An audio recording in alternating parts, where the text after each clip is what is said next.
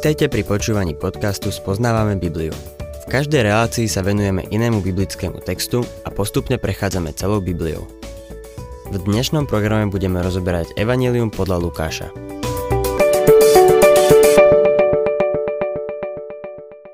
Milí poslucháči, v dnešnej relácii sa dostávame do 10. kapitoly Lukášovho Evanília, ktorá začína správou o vyslaní 72 učeníkov. O tejto udalosti hovorí iba Lukáš. Ich úlohou bolo pripraviť pôdu pre Ježišovu službu. Ježiš už bol na ceste do Jeruzalema, preto ich úloha a služba bola dočasná.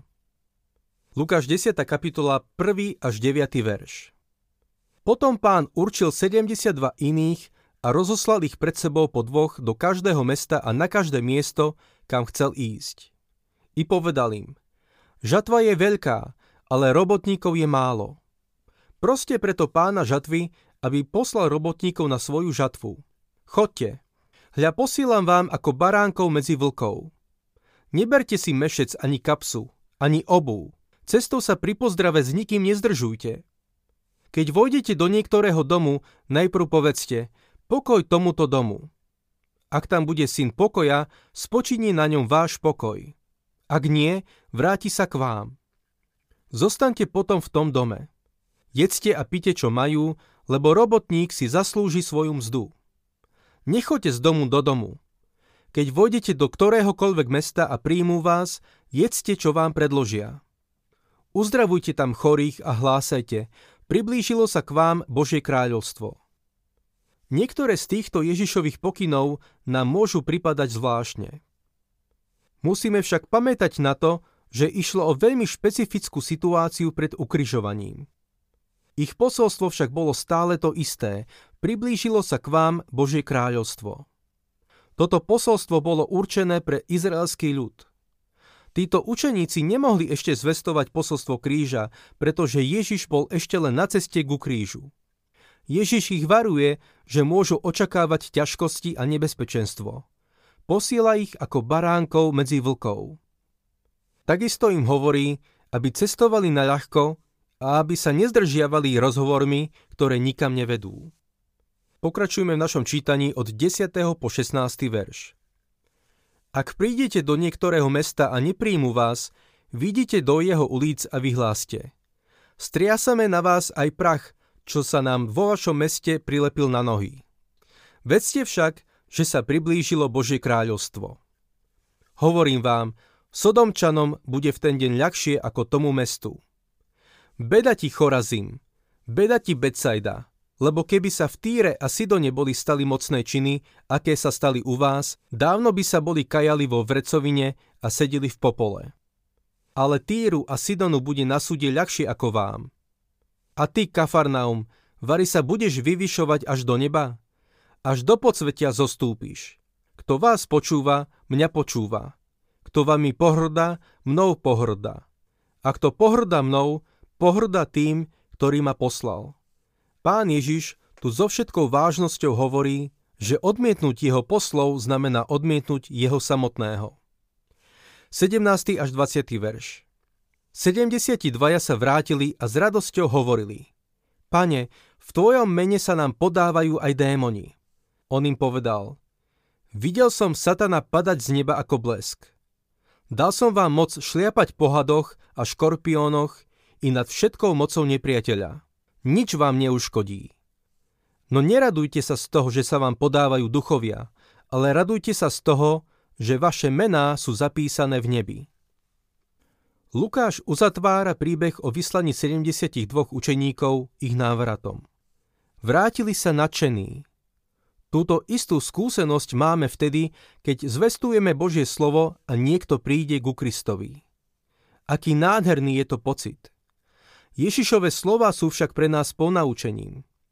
Neradujte sa z toho, že sa vám podávajú duchovia, ale radujte sa z toho, že vaše mená sú zapísané v nebi. Keď sa v našej službe stretneme s úspechom, je to jeho dielo, nie naše. Pokračujeme v našom texte 21. až 24. veršom. V tej hodine zaplesal Ježiš v duchu svetom a povedal Velebím ťa, oče, pán neba a zeme, že si toto skryl pred múdrymi a rozumnými a zjavil si to maličkým. Áno, oče, tak sa ti to zapáčilo. Môj otec mi odovzdal všetko. A nik nevie, kto je syn, iba otec. Ani kto je otec, iba syn a ten, komu to syn bude chcieť zjaviť. Potom sa obrátil osobitne k učeníkom a povedal – Blahoslavené oči, ktoré vidia, čo vy vidíte, lebo hovorím vám, mnohí proroci a králi chceli vidieť, čo vy vidíte, ale nevideli, a počuť, čo vy počujete, ale nepočuli. V Lukášovom evaníliu sa nachádzajú niektoré z najznámejších pasáží Biblie. Jednou z nich je podobenstvo o milosrdom Samaritánovi. Toto podobenstvo je azda najznámejším príbehom – Niektorí literárni kritici ho dokonca považujú za najlepší príbeh všetkých čias. Lukáš 10. kapitola, 25. verš. Tu vystúpil jeden znalec zákona a skúšal ho. Učiteľ, čo mám robiť, aby som sa stal dedičom väčšného života?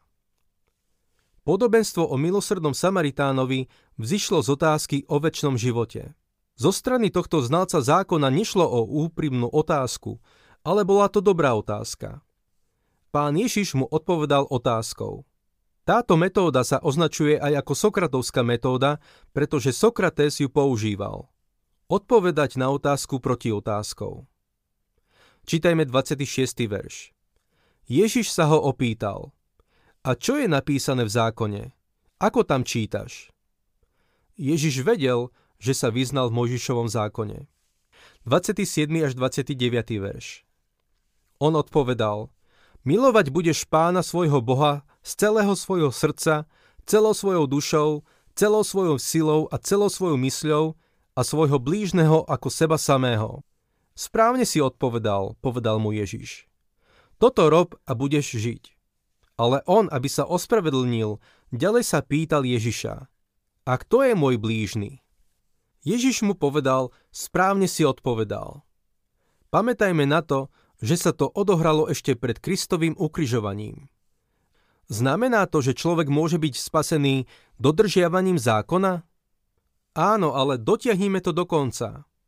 Ospravedlnení nie sú poslucháči zákona, ale činitelia zákona. Ak tvrdíš, že ho dodržiavaš, musím ti pripomenúť, že Boh to vyvracia. Hovorí, že je nemožné byť ospravedlnený zo zákona, pretože nikto ho nedokáže dodržiavať. Galatianom 2.16. Zo skutkov podľa zákona nebude nikto ospravedlnený. Zo skutkov podľa zákona nebude nikto ospravedlnený. A v Rímanom 8, 3 až 4 čítame. Čo bolo nemožné zákonu pre slabosť spôsobenú telom, to vykonal Boh, keď poslal svojho syna v podobe hriešného tela a pre hriech odsudil hriech v tele, aby sa splnila požiadavka zákona v nás, ktorí žijeme nie podľa tela, ale podľa ducha. Treba povedať, že ak by bol ten znalec zákona úprimný, musel by povedať Učiteľ, snažím sa milovať Boha z celého srdca, celou dušou, celou silou a celou mysľou a svojho blížneho ako seba samého, ale nedokážem to. Zlyhal som. Ako sa teda môžem stať dedičom väčšného života?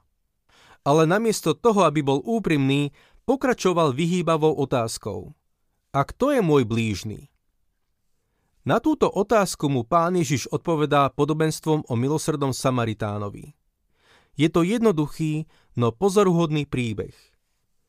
Lukáš 10. kapitola, 30. až 32. verš. Na to Ježiš začal rozprávať. Istý človek zostupoval z Jeruzalema do Jericha a dostal sa do rúk zbojníkov. Tí ho ozbíjali, doráňali, nechali ho polomrtvého a odišli. Náhodou šiel touto cestou kňaz, ktorý ho síce videl, no obišiel ho. Takisto aj Levita. Keď prišiel na to miesto a uvidel ho, obišiel ho. Je celkom možné, že tento znalec zákona bol Levita. V tom prípade sa musel tým cítiť dotknutý. Čítajme ďalej 33. až 37. verš. No prišiel k nemu aj istý pocestný Samaritán. Keď ho uvidel, prišlo mu ho ľúto. Pristúpil k nemu, nalial mu na rany v olej a víno a obviazal mu ich. Potom ho vyložil na svoj dobytča, zaviezol do hostinca a postaral sa o neho. Na druhý deň vybral dva denáre, dal ich hostinskému a povedal Staraj sa o ňo. Ak na neho vynaložíš viac, na spiatočnej ceste ti to zaplatím. Kto podľa teba z tých troch sa stal blížnym tomu, čo padol do rúk zbojníkov? On povedal, ten, čo mu preukázal milosrdenstvo. A Ježiš povedal, choď a rob podobne. Dekan Brown z University Yale povedal, že v tomto podobenstve uvedení traje ľudia zastupujú tri filozofické prístupy k životu. Poprvé, zbojník sa riadi filozofiou. Čo je tvoje, to je moje. To je socializmus alebo komunizmus. Po druhé, kňaz a levita sa riadia filozofiou. Čo je moje, to je moje. Je to drsný individualizmus, ktorý je chorý. Predstavuje postoj, nech ide svet do pekla, ja dostanem svoje. Toto je bezbožný kapitalizmus. A po tretie, milosrdný Samaritán sa riadi filozofiou. Čo je moje, to je tvoje. Toto je kresťanský prístup k životu. To, čo mám, je tvoje, ak ti to pomôže.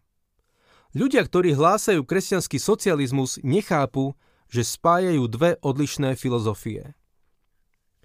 Ježišovým zámerom je, aby sme toto podobenstvo zaviedli do praxe. Čítame, že istý človek zostupoval z Jeruzalema do Jericha a padol do rúk zbojníkov. To je obraz ľudstva. To je obraz pokolenia, ktoré vzýšlo z Adama. Človek zlyhal a padol. Je bezmocný, bez nádeje a nedokáže spraviť nič pre svoju záchranu. Je mŕtvý vo svojich prístupkoch a hriechoch. Tento muž sa dostal do rúk zbojníkov a bol polomrtvý. Zbojníci sú obrazom diabla, ktorý bol vrahom od počiatku. Pán Ježiš povedal, Ján 10, 8 verš. Všetci, čo prišli predo mnou, sú zlodeji a zbojníci. Keď zástup vyšiel zajať pána Ježiša, povedal im, Matúš 26, 55.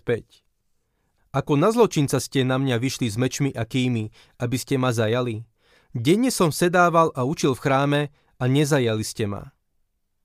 Diabol je zbojník, zločinec a náš pán bol ukrižovaný medzi dvoma lotrami. Nie je to zaujímavé? Ďalej čítame, že tou cestou išiel kňaz, no prešiel na druhú stranu. Kňaz predstavuje rituály a obrady, ktoré nemôžu človeka spasiť.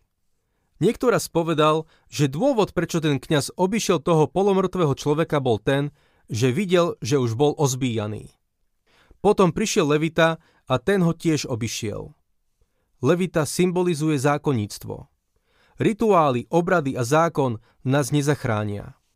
Potom k nemu prišiel istý Samaritán. Koho reprezentuje tento Samaritán? Toho, čo toto podobenstvo povedal.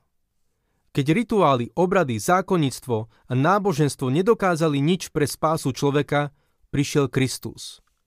On dokáže obviazať rany tým, ktorí majú zlomené srdce. Len on dokáže pomôcť stratenému hriešníkovi, polomrtvému, ktorý je stratený vo svojich prístupkoch a hriechoch. Toto podobenstvo má pre nás praktickú aplikáciu. Každý, komu môžeš pomôcť, je tvoj blížny. Ľudia potrebujú Krista, milosrdného Samaritána. Veľa sa hovorí o tom, ako priniesť evanílium do sveta, ale málo snahy sa vynaloží na to, aby sa ľudia dozvedeli o Kristovi. Pripomína mi to mladého muža, ktorý dvoril jednej dievčine. Poslal jej list, v ktorom jej napísal Pre teba by som vyšiel na najvyšší vrch, plával v najhlbšej rieke, preplával najširšie more a prešiel najhorúcejšou púšťou. A potom pridal PS. Ak v stredu nebude pršať, prídem ťa pozrieť. Tak sa niekedy správame vo vzťahu ku Kristovi. Dnešný svet je ako ten človek, ktorý sa dostal do rúk zbojníkov. Potrebuje našu pomoc. Svet potrebuje Krista. Na záver dnešnej relácie budeme ešte čítať verše 38 až 42. Ako išli ďalej, vošiel do jednej dediny, kde ho prijala do domu istá žena menom Marta. Mala sestru, ktorá sa volala Mária. Tá si sadla k pánovi k nohám a počúvala jeho slová. Marta však bola veľmi zanepráznená s obsluhou. Zrazu zastala a povedala. Pane, nedbáš, že ma sestra nechá samú obsluhovať? Povedz jej, aby mi pomohla. Pán jej však povedal. Marta, Marta, staráš sa a znepokojuješ pre mnohé veci a potrebné je len jedno. Mária si vybrala dobrý podiel, ktorý sa jej neodníme. Bez toho, aby sme zachádzali do detajlov, stačí povedať len to, že Mária si urobila svoju časť a potom si sadla Ježišovi k nohám. Marta, jej sestra, bola vzácna duša a bez nej by nemali tú výbornú večeru. Bola však zanepráznená a frustrovaná. Bolo to pre ňu naraz príliš veľa a povedala niečo, čo by za normálnych okolností nepovedala. Pán Ježiš bol k nej milý a povedal jej – Mária si vybrala dobrý podiel. Milý poslucháč, si frustrovaný a zmetený? Nachádzaš sa vo svojom živote niekde v kúte a nevieš, ktorým smerom sa vybrať? Tak si sadni. Sadni si Ježišovi k nohám. Pozri sa do jeho slova, určite ti má čo povedať. Len si na chvíľu sadni jemu k nohám. Mária si vybrala ten najlepší podiel. Ak sa vám páči program Spoznávame Bibliu, budeme radi, ak ho odporúčite svojim známym a dáte like, alebo nás začnete sledovať na facebookovej stránke Spoznávame Bibliu. A ak vás niečo oslovilo alebo zaujalo, napíšte nám cez Facebook alebo na adresu spoznávame.bibliu zavinač gmail.com.